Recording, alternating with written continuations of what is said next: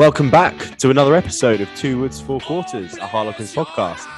My name's Will, and I'm sat here with my cousin Michael after a fairly disconnected weekend. How have you been? What's going on? Did you win yesterday? Um, we had a inter-club friendly, so Oh, Um, no, it's just but, but I thought you out. had your first league game. No, no, no, hear me out, hear me out, hear me out. So I've missed about a month or so of nets. Bearing in mind, hockey season's done now.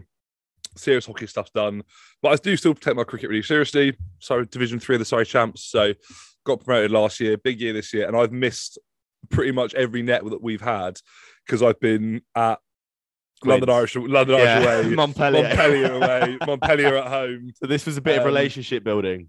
A little bit, yeah. So I was like, if I don't play in inter-club games, then I basically, you know, resign myself to being lumped in the twos, which is not no bad thing. You, you missed a Um, good one, mate. I know, I know, I did A miss one. I was, one. um, I managed to catch the last ten minutes of my phone as I was getting ready to go out and bat. A good Um, 10 minutes to catch. Yeah, I think it's well, we'll talk about it in a little bit more detail shortly, but I think it's fascinating how how we kind of changed our DNA a little bit and adapted and, and proved that we've got a little bit metal about us as well, and we can front up against the likes of Tigers. So we'll talk about it a little bit later. We've got a few pieces of news to catch up on first. First piece of news, we'll do a little social media roundup, I think. Oh, yeah. Prep to win. The Amazon Ooh, Prime yeah. documentary. We've now got a release date for that. It's the 28th of April, which is this week.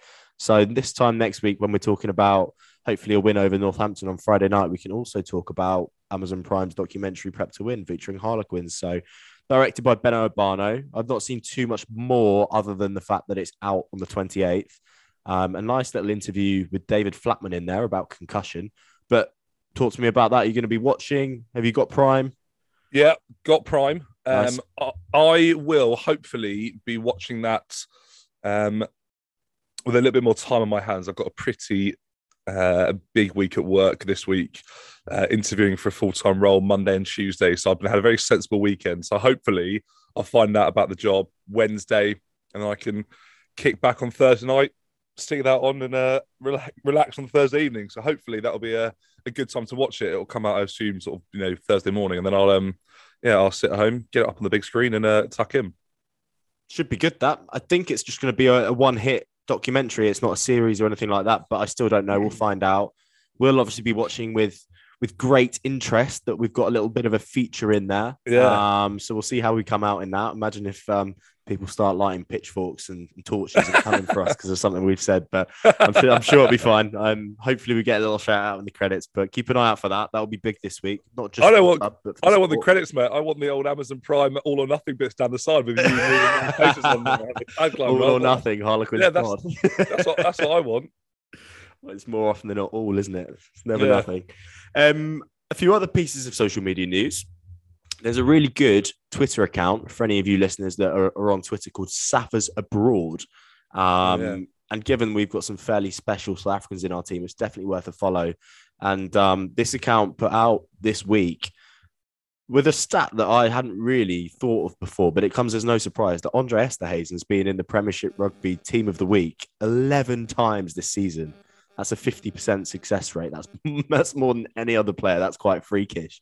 So he's got to be in the running for player of the season, hasn't he, Yeah. across the league? And he had another good game at the weekend, scoring a try. So I imagine when voting comes round and when this gets released, the results will be in. It might be 12 times for him, but a word on him as a man, as a player, as a, a really good looking human being. How many games have we played now? I was actually looking at the table this afternoon, having just watched um, the Saracens Exeter game. So if he's been in it, say, 11 times. Yeah. And we've played, I'm just getting up, I think it's 22 games now. Uh, Yeah, 21 that we've played. 21 that we've played. So that's absolutely mental that he's, I mean, not, yes, he's man of the match for us pretty much every week, but I remember that period it was around the sort of January time, pre Six Nations. I think he sort of kickstarted this amazing run of form. Yeah, When three we man went matches to- in a row, wasn't it? It was big game was the first one. Big game was the first, then it was Gloucester, and then memory escapes me. It might have been Exeter when we played them Yeah. at home the week And after. You got the winning try there as well. Yeah, but yeah, just madness. Like he attracts so much attention. And I've watched the sort of brief little highlight clips of the weekend. I haven't had time to sit down and watch the full the full game, but there's one phase where the ball comes out of a line out and they go bang, bang, bang, and he takes the ball at first receiver, which is fairly typical. And there's about six defenders that get attracted to him, which gives us so much ability to go and play in the air, play in the wide areas of the field. So yeah, he's Yeah. he's everywhere and everywhere, and he's breakdown, jackal turnovers, t- kicking for touch with his left boot, you know, scoring tries.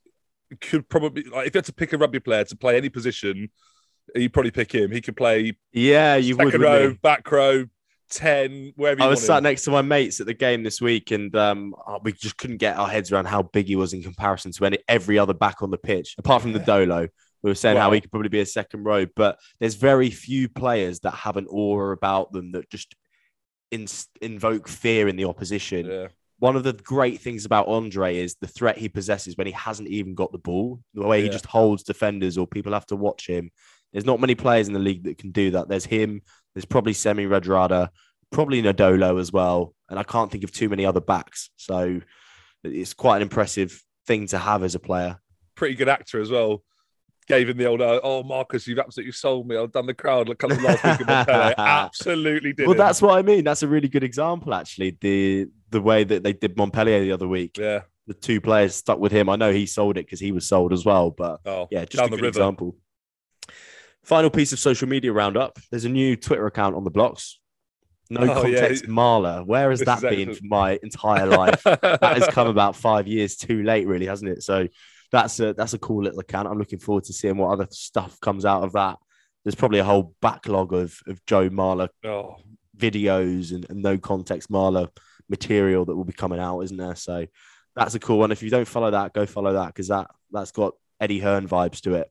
my favorite out of context account is the um, Bumble David, David Lloyd. Lloyd, yes. It's app, honestly when it. I think I've. I don't think I've, we follow it on the pod account, but I think I follow it on my personal account. Every time it pops up, it's absolute genius. It's one of the. He's one of the best commentators in any sport I've ever listened to, and that out of context Twitter account is absolutely genius. It's hilarious. If you don't know what we're talking about, no context Twitter accounts is basically when there's an account that posts a video or photo of somebody with no text with it accompanying it. There's just no context to the tweet.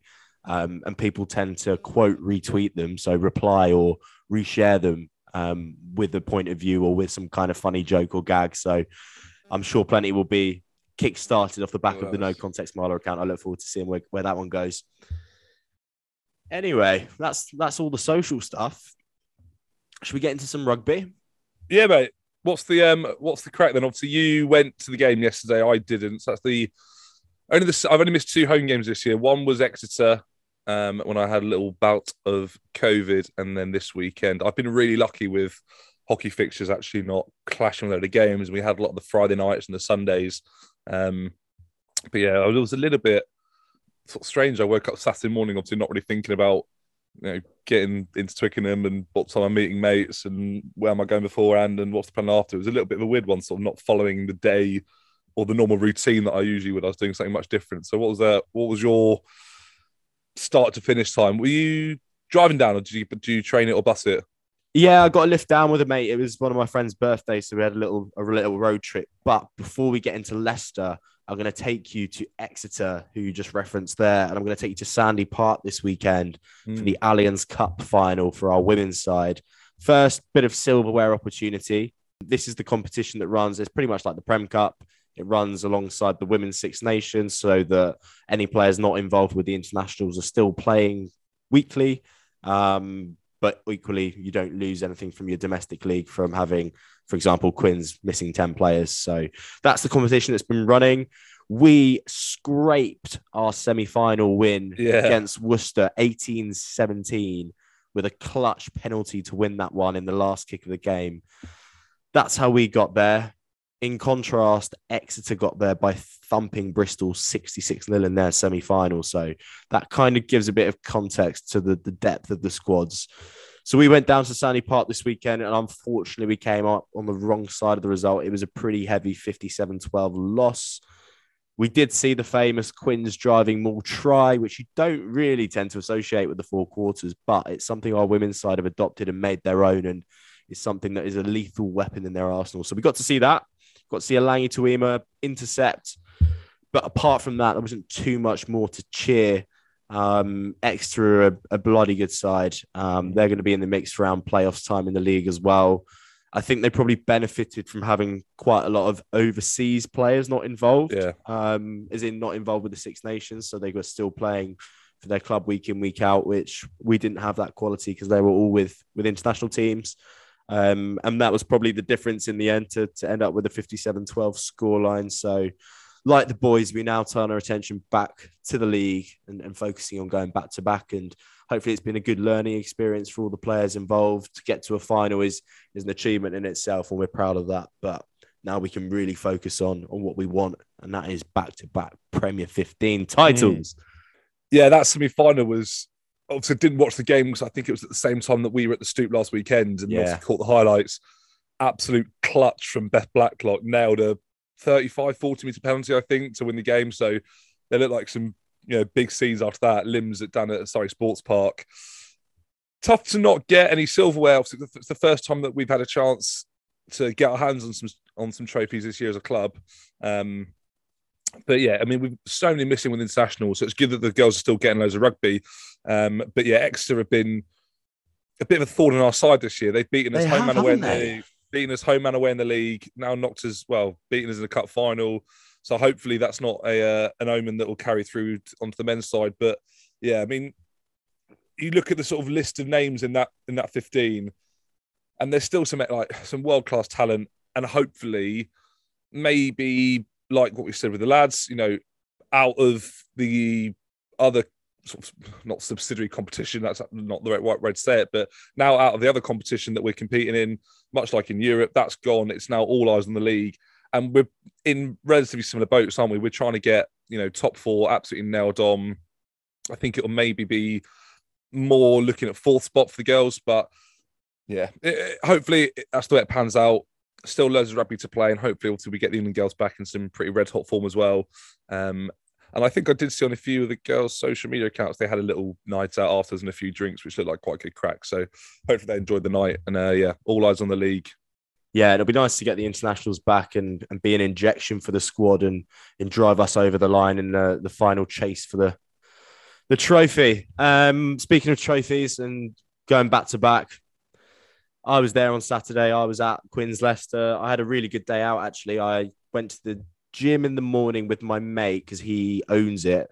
Um, and he's got two young sausage dogs. One's one years old and the other one's about 12 weeks. So I spent most of my time just playing with them instead of working out. But I, I, consider that time well spent. Um, and then he drove us down to the stoop. So we got there within good time. Classic pre-match routine of a, a barbecue pulled pork wrap. Oh, it's with absolutely. It's insane. That barbecue pulled pork is my staple now. I, I tried. they never leave. I've tried to actually mix a few up. I've tried to go for the, some of the fish and chips and the hot dog just to sort of make, keep my options open. But almost every single week I'm at They've home. got it's, a new thing there. I don't know if this is new. I've never seen it before. I don't know if you would have recalled it, but they've got this big sort of pick and mix candy store thing going on right next to the south stand as you come out oh, towards the southwest corner.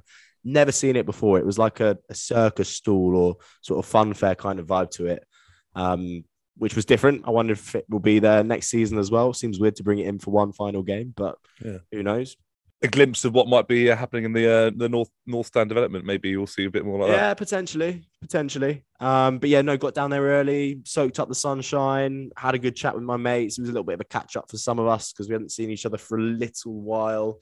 Um, some of them I saw last week on our night out, so it was just recollecting some stories there as well. And there was a lady that came up to us wearing a Seb's Foundation t-shirt, and she goes, um, "Look, there's this half-time competition going on. It's a crossbar challenge. If you go on Just Giving now and donate a minimum of two pounds to Seb's Foundation, you'll get entered into the the draw."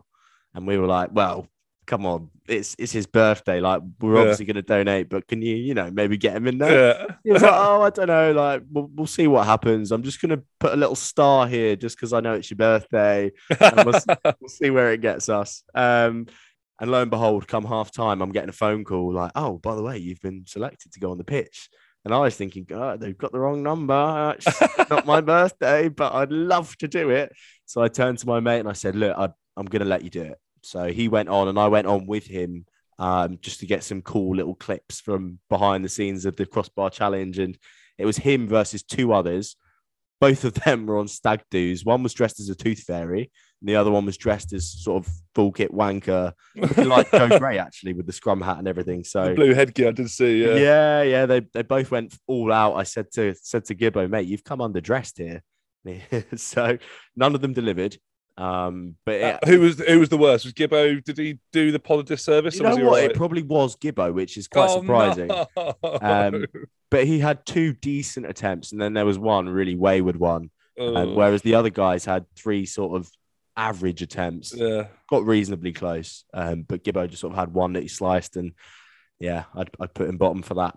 But um, anyway, that was definitely Jenny- not the main event. Um, as appalling as the halftime show was, the the show on the pitch was really, really good. We got off to a flying start.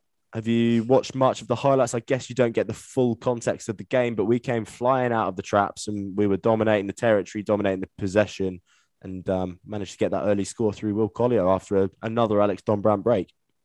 I mean, I think they said it on commentary from the uh, highlights that soon. Will Collier in form, you know, career best form, try scoring, so it's two two tries in the season. Um, but no, I. It's interesting. There's the extended highlights package on BT, which is about an hour and ten minutes. But I've been on interview prep all day, so I haven't had the chance to sit down and watch that. I've done the eight minute version, and I saw quite a lot on social media about, um, and also tweets that you'd put out saying that we had you know, adopted a different philosophy for the games, just slightly adapted the way we played. There was a few clips on. we took three Social- points, Oh, so this is the thing I saw that, but and that there was in the first half as well. We took three in the first half, and then we took six in the second half. Yeah, and there was a clip from um, Luke Northmore on the mic doing D Rogers' job and interviewing um, Louis Lynagh, and he said, you know, this proves that we can win different games in different ways and stuff like that. So yeah, I, I didn't get a full, you know, didn't paint the full picture on the um, on the highlights package, but I did see obviously you know the tries and yeah, just it was Hugh Tizard I think with the offloads. How amazing is that? When the ball comes out from you know ruck breakdown, I actually can't remember what it was, and the three sets of hands that it goes through is second row, Yeah, back row, front row forward, and we still score under the post in what is a really, really cool try. But yeah, Will Collier just picking one off his shoelaces and dotting over for the first try. I think you've almost nailed the fact that our our skill set and our pack is such a key weapon for us, and they've obviously all invested into that DNA. Mm. If you're a forward, it's all about. I mean, your bread and butter is scrums, lineouts, being physical, but actually that that skills sessions that they do and and the offloading game has been pivotal for us this year. Really, it's the way we play, and it's created a lot of opportunities. Like I remember really well Tizard's offload and, and Steph's offload for, for that tried at the stoop not too long ago. Dombrandt is just Dombrandt, isn't he? He's world Yeah. class. Interesting one this week because we saw less of that, but we still saw it in doses. And I thought it was an exhibition in, in game management and adjusting your game plan. We sacrificed a bit of our uncompromising, all out try scoring attitude and our DNA for points. And we've spoken on this podcast plenty of times, probably me more so than you in terms of when we put our DNA to one side and, and when we stick to it. And I've always said Sarri, Sale, Leicester, just manage Mm. the game better, like play in the right areas, take the points when you get them. And it was nice to see us balance that a little bit more when we haven't really done that. And it's almost fourth time lucky or fifth time lucky. We we haven't beaten Sale, we haven't beaten Sarries. So to finally get one over Tigers and, and do it their way is quite satisfying. And you can talk about selection all you want. Their best players were there on the pitch at the end of the game, um, with the exception of maybe Steward or Kelly. But I think um, I think it's a really good statement for us to make, and it's a good momentum shift for us going into the run in. It's a good message for us to send to people, like you say that Louis Lynagh said. It's it's very good to prove that we can front up and go toe to toe with the big boys. I think I think we're peaking very good moment. There's still stuff we need to iron out, as every team does going into the playoffs. But I think making it, doing a performance like that a few weeks away from the playoffs is a huge statement. And we our, our attacking potential is potent, as as we all know. In the entirety of the last season, entire of this season, we scored ama- amazing tries. But today we showed that we can be that grueling set piece physical team. And I think a lot of teams will be looking at this result and being like, "Wow, Quins are really up for it."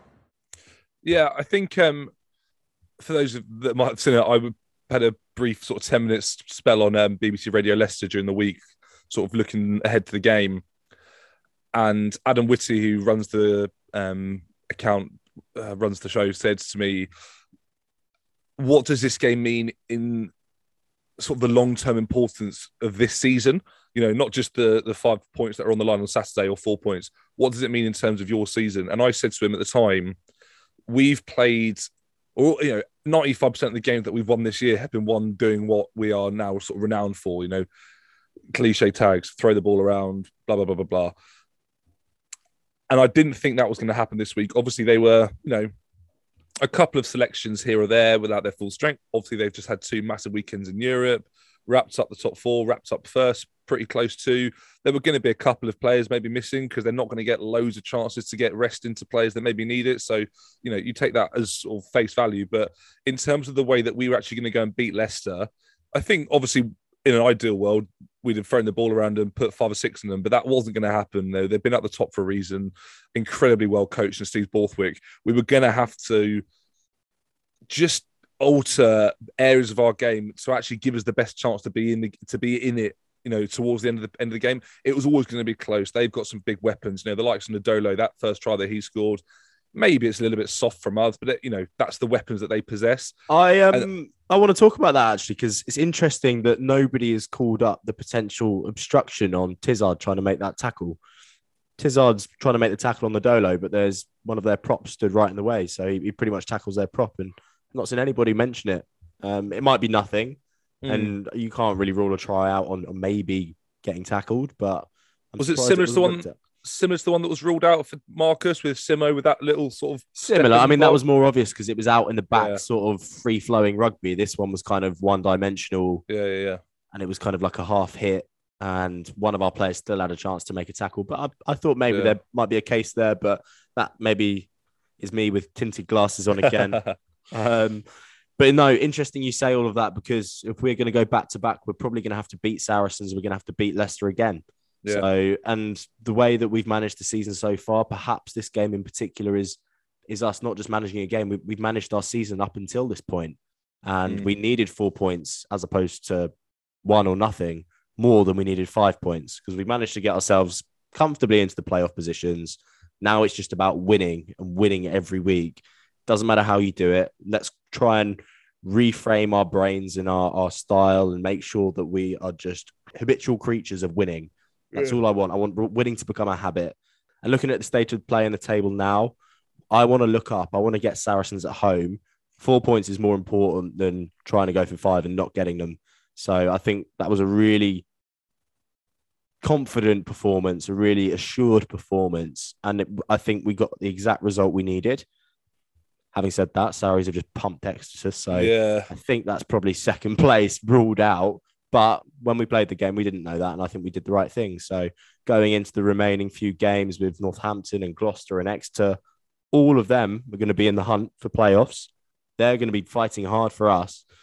We're going to have to manage those three games because it's not about going and getting five points and scoring four tries every week now. It's about beating them because if we end up having to play teams at the top of the table in the hunt for, for winning a premiership, just beat them. We've got to beat them. We've got to train ourselves and prepare ourselves for when we play Saracens and when we play Leicester, where it's not about scoring 17 tries, just beat the opposition. And I think that was a really good test run for that.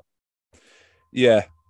The only side that I can, you know, clearly think that we haven't actually now beaten at any stage in the league this year that we're going to now play towards the end of the year is Sarries. We've beaten Leicester We've beaten Northampton. Cast your mind back to last season with Bristol, who beat yeah. us twice in the domestic season. And then I do not need to remind you of how that semi final went. So I think like, it's season management for me. That season yeah. management, like forget those losses. We've got into a position where we can compete for the league. We know how they're going to play their game. We've played them twice. Okay, we've come out on the wrong side, but there's no reason why the third time we won't beat them. We, have got them sussed. We know how to play them. They've showed us their hand. We've just proved that we can take on that kind of hand and play that kind of style and still get a result. And now I just want to see for the rest of the season us continue to choke teams and strangle teams and and get results because it's it's such a cliche about how one nils in football win you the league, that kind yeah. of thing. You don't if you go and win four five nil every week, like so what? I mean, it's the tough, tricky one nils when you're not playing so well and Rugby Quins tweeted at the weekend that was probably about a six out of 10 performance from us. We weren't really firing. It was much more strategic and tactical than what we're used to. And it wasn't us at our best, but it was enough to do the job. We could go and win a premiership by playing six out of 10 as long as we're doing our job and, and being tactical and tight and, and gritty and tough to beat. So let's see more of that and let's let's go and see out the season and, and gather some momentum and go into a playoff having beaten Exeter, having beaten Gloucester, having beaten Northampton, having beaten Leicester, because nothing can beat that feeling of and Yeah. that habit of winning. I think that when momentum is so important. Mm. You know, if we if we go into the playoffs with real, real momen- momentum, that's so so huge for us. And the momentum, it can change so quickly, but just the momentum you get from winning and the feeling you get going into games is is so important. I've got a couple of questions for you because obviously I didn't watch the game in its entirety and you were there. Yeah. I want to talk about the set piece battle because obviously having looked at the sides, you know, Genge, no Dolly, no, Mont- no Montoya, Cole and Genge on the bench. Obviously, we were at full click. They obviously then ran the changes on the 45 minute mark. You know, Genge comes on, Cole comes on, and Wiese also comes on in the back row eight, all in the same 45 minute mark. Once those changes had occurred, what what did the the battle in the forwards look like? Was it set, you know, scrum time, sort of gain line physicality? Did we sort of maybe just start to wilter at one stage, or were we always in the mix even when their their lads came on? It was more balanced because we were very dominant in the first 45 when we had Marler and Walker and Collier. And it's something we've prided ourselves on so far this season. And it's a key weapon in our arsenal. You, you can't be a good team if you've not got a good platform. And, and those three have been really, really good. They were really, really good again this weekend, but we knew the main challenge was going to come when they unloaded their bench. I wasn't expecting us to unload ours at the same time. I really thought we'd have Marler, Walker, and Collier going up against Genge and Cole at, at, at least for 10 minutes, but straight away we get Wilco, even Walker comes off, Joe Gray comes on, uh, and Kerrod. But So to be fair, what- they, yeah. they held their own. Um, we got a few penalties off them. They got a couple of us. Um, it was fairly tit for tat. I think we probably still had a bit of dominance, which is a little bit of surprise. And um, we, we probably caused a little bit of a stir on Twitter after the game with our full time tweet, which um, a lot of people have engaged with, where we were saying that it was it was brilliant for us to be able to win in a different kind of style, and not really sure what Ellis Genge's push on carried off the final whistle was about. But I, Yeah, I can only assume it was that. frustration from the scrum, maybe. But that was bizarre, actually. That was really bizarre. The whistle had gone, and he walks up about ten meters, really gunning for Kerrod, and just gives him a big old shove. And Wayne Barnes was the first one in there, in fairness, but I just couldn't get my head around it. Come on, the final Yeah. whistle's gone. You've lost. Like, shake hands. We'll see you in the final. Like, come on. So that was an interesting one. But yeah, no, the, the set piece I was really pleased with. And I thought our line out did okay as well. I don't really recall it going wrong. I'm looking at the team sheet now from this weekend. We didn't bring on Gjaltema or David at any stage. The backs all played 80. Oh, yeah. So we didn't make any subs in the backs. Simmons and Don on that Brown- on that point though, I can't remember the last time we had a six-two bench. And if there was ever Yeah. a game to have a six-two bench, it was this one, and that obviously proved to be a good decision. It was good to see Lorde come back from injury, Chiz come back from injury, George Hammond came on and, and restored the the six shirt for a little bit from Steph, and it was obviously good to see the captain come back. So good to get some minutes into those lads as well, and a good bench selection. Yeah, bizarre that the backs don't come on, but it wasn't that kind of game, was it? it No. was, it was tight. Yeah, li- literally took the question out of my mouth. I was going to say to you, you know, Steph obviously comes back into the side at six, having spent a bit of time out. Hammond comes on in the 53rd minute. Lukey Wallace gets a start at seven. Obviously, no Wev. Um, and He Lord played well, actually, Luke Wallace. He made a few Yeah. good shots on Nadolo. Typical Luke Wallace style, really, was sort of puts himself about, puts his body on the line, throws himself into contact. Yeah, pretty selfless player. And then I saw your tweet from earlier in the week. How many sixes can you fit into a side with Steph, Hammond, Chiz? I'm sure Wallace has played there before. Lord, Lorde. Dombrandt playing playing at six during the uh, during the autumn in, the- in Yeah. the Six Nations. We've got a team full of sixes, but yeah, uh, I was going to ask you about the six-two bench split, and I think you're absolutely right. Yeah, yeah, I mean, difficult to say who might have played instead. You know, you got sort of Chiz and Lorde and Hammonds and all there. If you lose probably one of Chisholm or Lorde, you probably pick what a Will Edwards or a Tommy maybe, but I think you're absolutely right. Didn't feel like that sort of game sort of leading up into it. So I think the six-two split is massive, and obviously having Chiz back is a is a huge boost. I actually had a quick chat with him after the game last weekend, um, and he said, yeah, he's looking to sort of get back in the um, selection mix for this this weekend. So yeah, great to see him back. He might give that bit of spark for us going into the sort of back end of the year. Hopefully, we get Weth back in the not too distant future as well. So we're looking, you know, Good although depth in the back row. Good Having not really had row. much depth all season, it's all starting to click and come together at the right time, isn't it? Yeah, hundred percent. And I think I was going to say the same thing in the front row. We look so solid now in that front six. You know, Marler Walker Collier looked like just so so solid in everything that they do. But Yeah. then, like I said, you know, with Kerrod switching from tight head to loose head and covering that loose head side, the club like they've got real faith in him off the bench at loose head. Joe Gray's, you know, an experienced campaigner, and then obviously Going for a No. third title. Going for his third title as well. Third and of ring. course, yeah, third ring. Get get the man a ring. We'll retire retire the two jersey for Big Joe Gray, and then obviously Wilco as well. You know, we start to look really, really well set up in those areas of the pitch, and we've also got you know options in the second row. Symons yeah, we never talk about them, do we? But Simo and Tiz as a pair have been going all season and they've been going really, really well all season to the point where we don't talk about them anymore because they just deliver. And Simo, for me, oh my word. Remember when we signed him from Wasps and he was just kind of like another Premiership player, like Yeah. decent. It wasn't really like we'd taken one of Wasps' best players. It was like, all right, Simo, all right, we'll take that. Good, good signing, good Premiership, stalwart. He's just been immense for us, hasn't he? He's just Yeah. been immense, and he was so good again at the weekend. Again, won't take the headlines. Hugh Jones quite rightly got man of the match, and Murley Yeah. put in another stormer. But Simo every week is is up there for me. He's he's one of my fan favorites. And this is my this is it sounds like we've almost planned this because you're taking the question the, the two which we which we obviously don't. You're taking the two or three questions that I had. Okay, go. Hugh- Hugh Jones at fullback. Is he looking more and more assured there every single week? I haven't seen him drop one yet. And to be fair, this week actually, they he we knew he was going to get really challenged. That was probably one of the areas that Leicester were going to try and attack. An inexperienced fullback. They've got an unbelievable kicking game with Ford and Youngs and pinning you down and and playing the corners and playing for territory. And he answered all of their questions. He answered them all really, really well.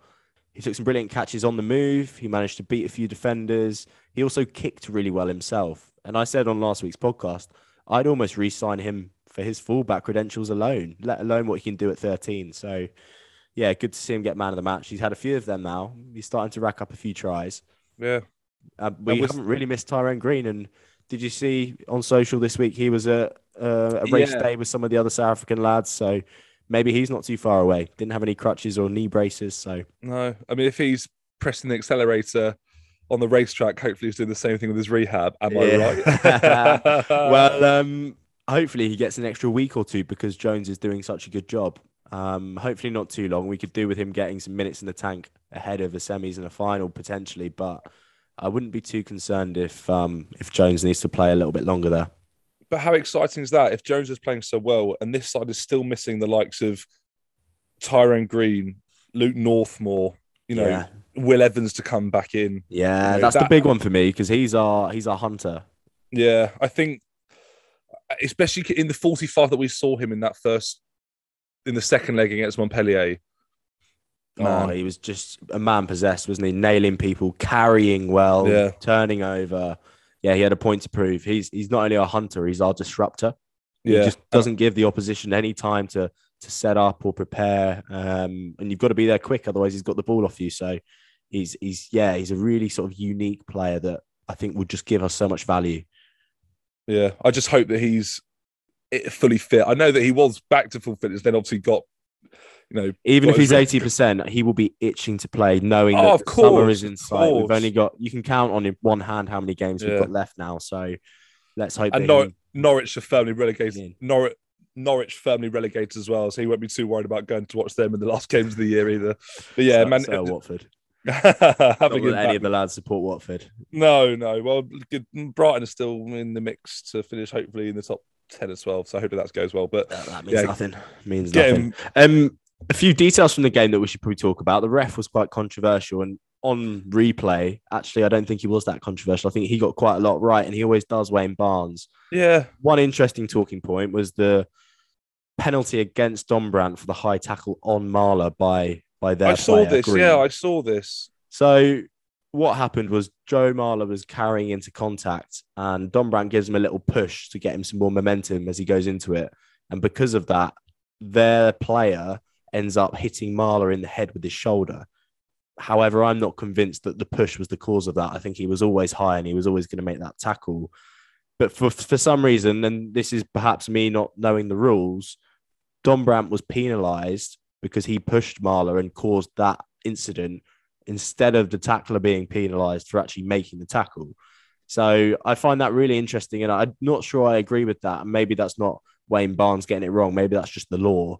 But I, am all for making sure attacking players have a duty of care, and by penalising the attacker, that doesn't then automatically absolve the defender of any responsibility. Yeah, I know. It was always high. He smashed a shoulder into Joe Marler's face. There might be mitigation, fine, but that brings it down from a red to a yellow for me, or even just mm. a hmm. penalty. But it doesn't mean the attacking player is penalised.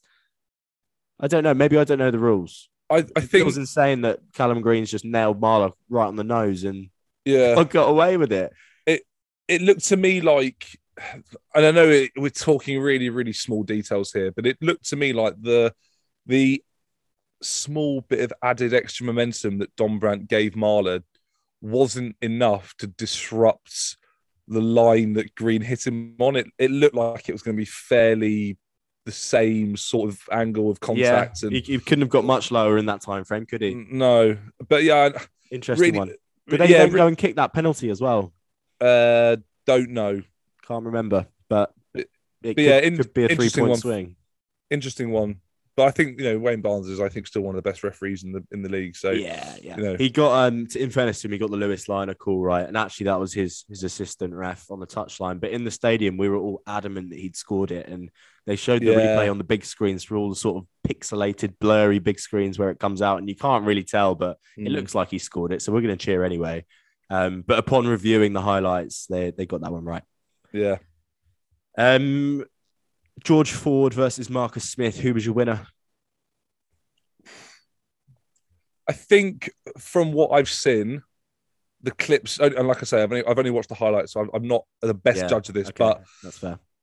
But from what I understand and from what I've seen and the articles that I've read on the game, it looks like Marcus plays a more typical George Ford style of game with you know his little sprinkle of magic on top to actually get us home and obviously you know almost ran a try in the corner um obviously came back for the penalty, but then gives an absolute bullet pass to Cadan Murley, who dots down on oh, that, that was glorious. That was glorious. Just, he scores know, himself as well.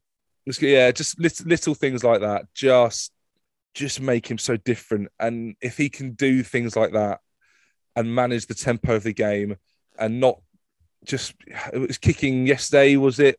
I didn't see. They don't really show the kicking highlights, um, but you know, missed missed a couple of kick. Well, missed a kick last weekend, but usually it's never an issue. But yeah, I think Smithy came out on top, and I know that George Ford's a very good player, but in terms of the playoff picture, who are you more scared of? I don't know they play a much different style of rugby, but if you were Saracens, would you rather play a real bruise up and have Ford kick, kick you the death, or would you rather sort of worry about Marcus picking holes in you? And I know I know which um, which I've been more worried about.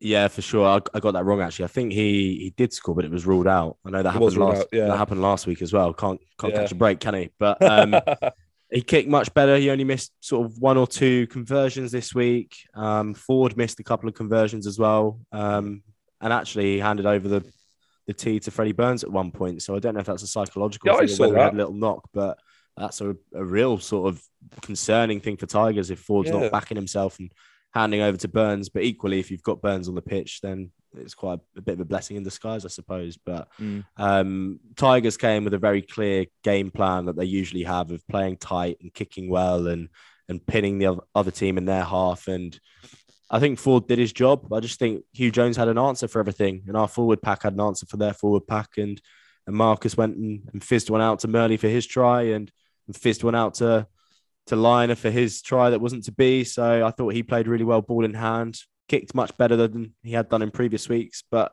yeah, I think that was a, a win for Marcus if if you can make anything of that. Um, particularly after the last few weeks he's had.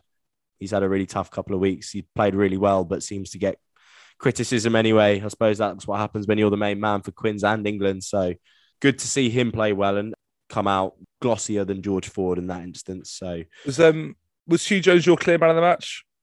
there was no clear man of the match, um, Yeah. but he was very, very good. Um, you won't see the highlights of him taking high balls and, and No. running it back or kicking it back because it's not the sexy stuff. But he, he Hmm. was very, very good. Interesting to say that his kicking game actually was quite good. It's not an area of the game we've seen from him. So Oh, speaking of kicking, Chris Ashton comes on and Mike Bovell goes and a very warm welcome back to Chris Ashton, and it doesn't get any sort of cheers at all. no, He comes down on my wing. I'm thinking, yes, here we go.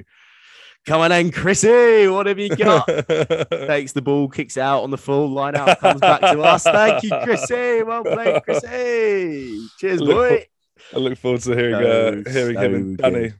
Look forward to hearing him and Danny go go up against each other on a rugby union pod this week. That should be He quite was interesting. fuming, and a couple moments later, when we score a try, he's going in at the assistant ref. He's effing and blinding at him. I'm just thinking, God, you're a toxic bloke. I'm so glad you're out of my club. But Uh, yeah, that was an enjoyable moment for me. However, I would love to be sat in a group of sort of really loud singing Quins fans. The atmosphere again was really, really good. yeah, And the ops team are are good at sort of picking and choosing their moments to play the Mighty Quinn jingle. There's plenty of noise coming from all areas of the ground now. It's not the South stand leading it. Um, it's coming from parts of the DHL stand, coming from parts of the Charles Stanley stand, North stands getting involved. It's brilliant. It's been the best it's been that I can remember.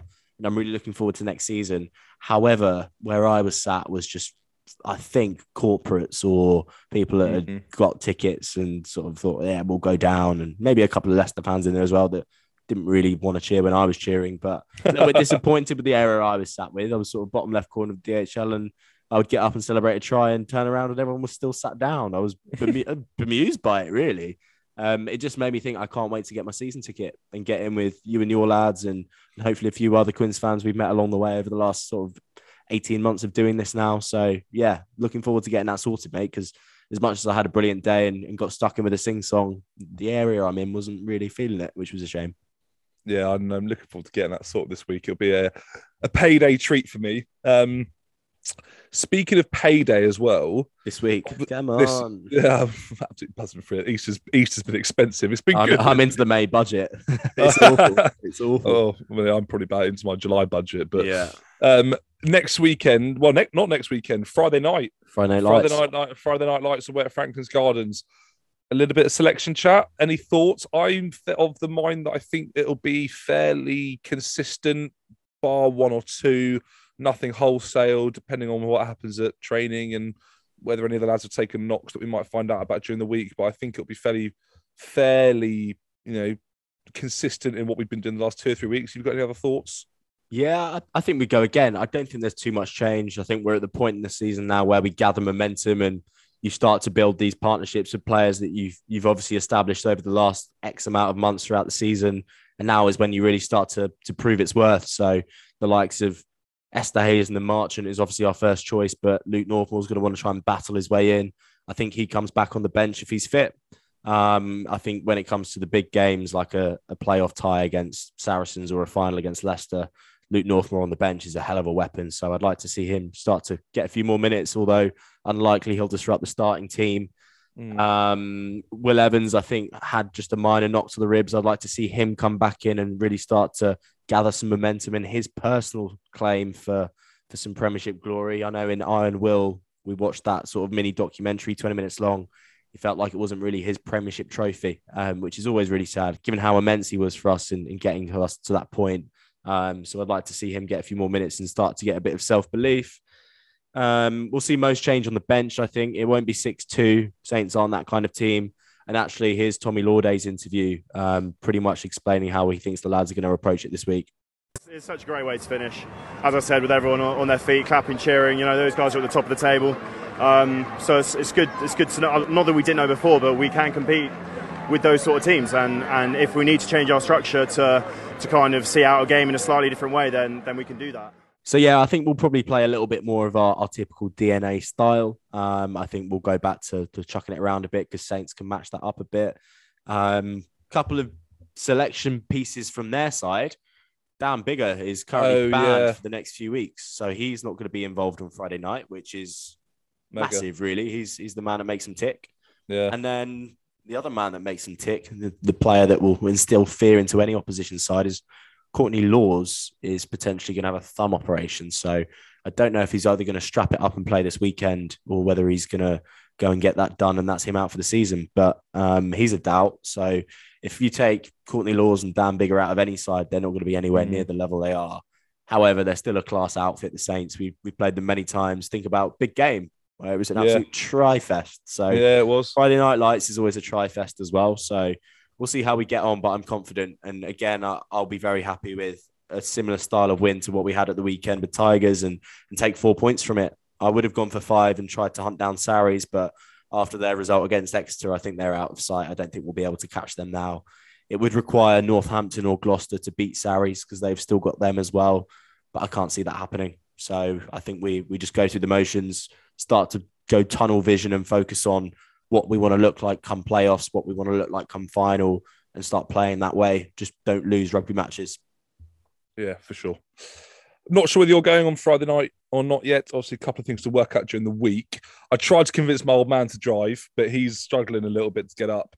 And I've looked at the trains and all getting back. Looks a bit complicated and worky. So I'm gonna, uh, I'm gonna, I'm gonna go to the masses. I'm gonna ask for some people power. If there is anyone that fancies giving me a lift there and back um, from the TW postcodes anywhere in the sort of Twickenham Teddington area that might be driving up to the game, um, drop me a drop us a DM, Twitter, whatever it is, Instagram.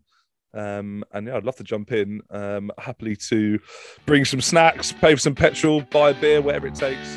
Because otherwise, I'm not sure I'm going to be able to make it. So if there's anyone out there that fancies driving me up there, I'd be much appreciative of that. So we'll see if um, we'll see if that clocks any interest. I doubt you want to spend two hours in the car with me anyway, so I doubt it. But we'll see. That sounds like a great place to leave it, mate. We'll leave it there with your call to arms. Yeah. Um, thank you so much for listening to this week's episode. Um, a massive win that I hope brings your, your week plenty of joy. We go into a Friday night game. Get down there if you can. The, the lads are going to need us. We're, we're definitely the 16th man, and we're definitely proud to be part of a fan group that are, are so passionate and noisy in the stands. So get down there. If not, get down to the patch and support your local, support Quins Supporters Association. Um, enjoy some food and some pints, and um, let's enjoy the running. Here we go. Up the Quins. Top man. See you during the week.